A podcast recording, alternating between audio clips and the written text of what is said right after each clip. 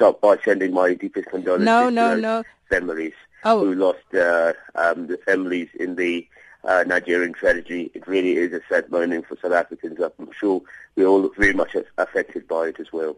Absolutely, absolutely, Clive. Apologies, I was on something else there. And um, uh, looking at Asian markets, uh, return to positive territory there. What's uh, motivating that?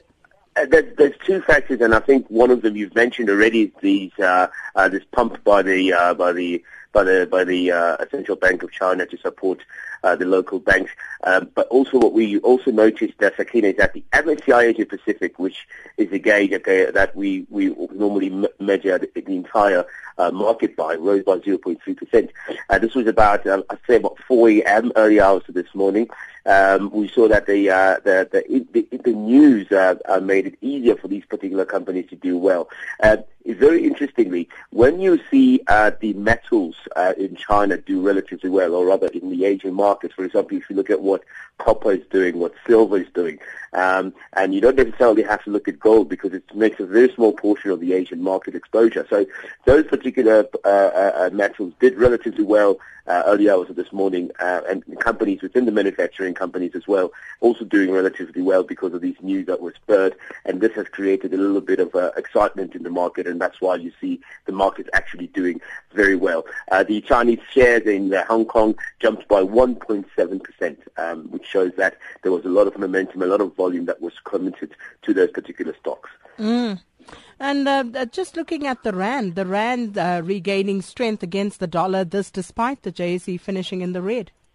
Yeah, you know, the rand is a very interesting uh, uh, currency, and those who are my colleagues in the uh, who, who also do trade on the or, or intraday traders, in actual fact, will know that they can make losses and uh, uh, uh, or, or make gains, but dependent just on the rand. So what we saw early hours this uh, early early early uh, yesterday morning in actual fact was the rand started to to be weakened a lot because of the speculations of what uh, Janet Yellen and the Fed was going, were going to do.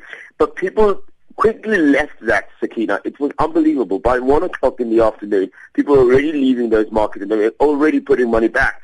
So you're, you started to see a lot of volumes uh, in, pump into the JSE, and that created a little bit of excitement, despite the fact that the JSE finished lower, but the rand continues to, to hold it uh, hold steady, and uh, that's why we finished at 10 rand and 92 uh, uh, uh, rands against uh, the US dollar. But one thing that must be also mentioned here, for is that this particular number um, we want to make sure that the rand is always sitting between 1050 and 1060. That's where it's acceptable, where you can do proper trading.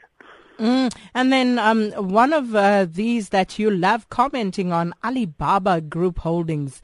Now, uh, shares unlikely to gain significantly um, in value during the first month of trading. Why is that? People have a misconception that because there's a high volume. Let me explain to you what Alibaba is. It's not a merchant company. I've always told you this. Um, Alibaba is, in actual fact, uh, this giant uh, internet provider within, uh, from China. And what it, what it has done is it has created a lot of excitement about uh, uh, internet uh accessibility, about mobilizing things and, and accessing games and all sorts of things, and making it easier and cheaper for people to get access to those things. But people have bought too high of the stock uh, and they don't know what is actually the components that build up this particular stock. So it's like you're buying something on speculation rather than on data and what's on, on the book.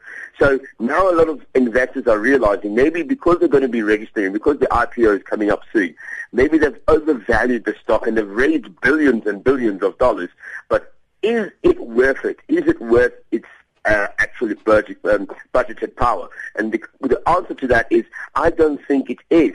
And by the time they list, when this starts trading properly, then people are going to realize, in actual fact, what they've bought um, is not so much the internet side of the business, but it's all the other smaller components that make up Alibaba. And that's why this is very much interesting, Sakina. But that's how people buy. People buy on speculations. I know when you buy your shoes, you just decide which which one is the most expensive, and you just jump into the shop in the shop and buy. Shows how much you know about buying shoes. Clive Ramativela, have a good one. Back with us tomorrow morning.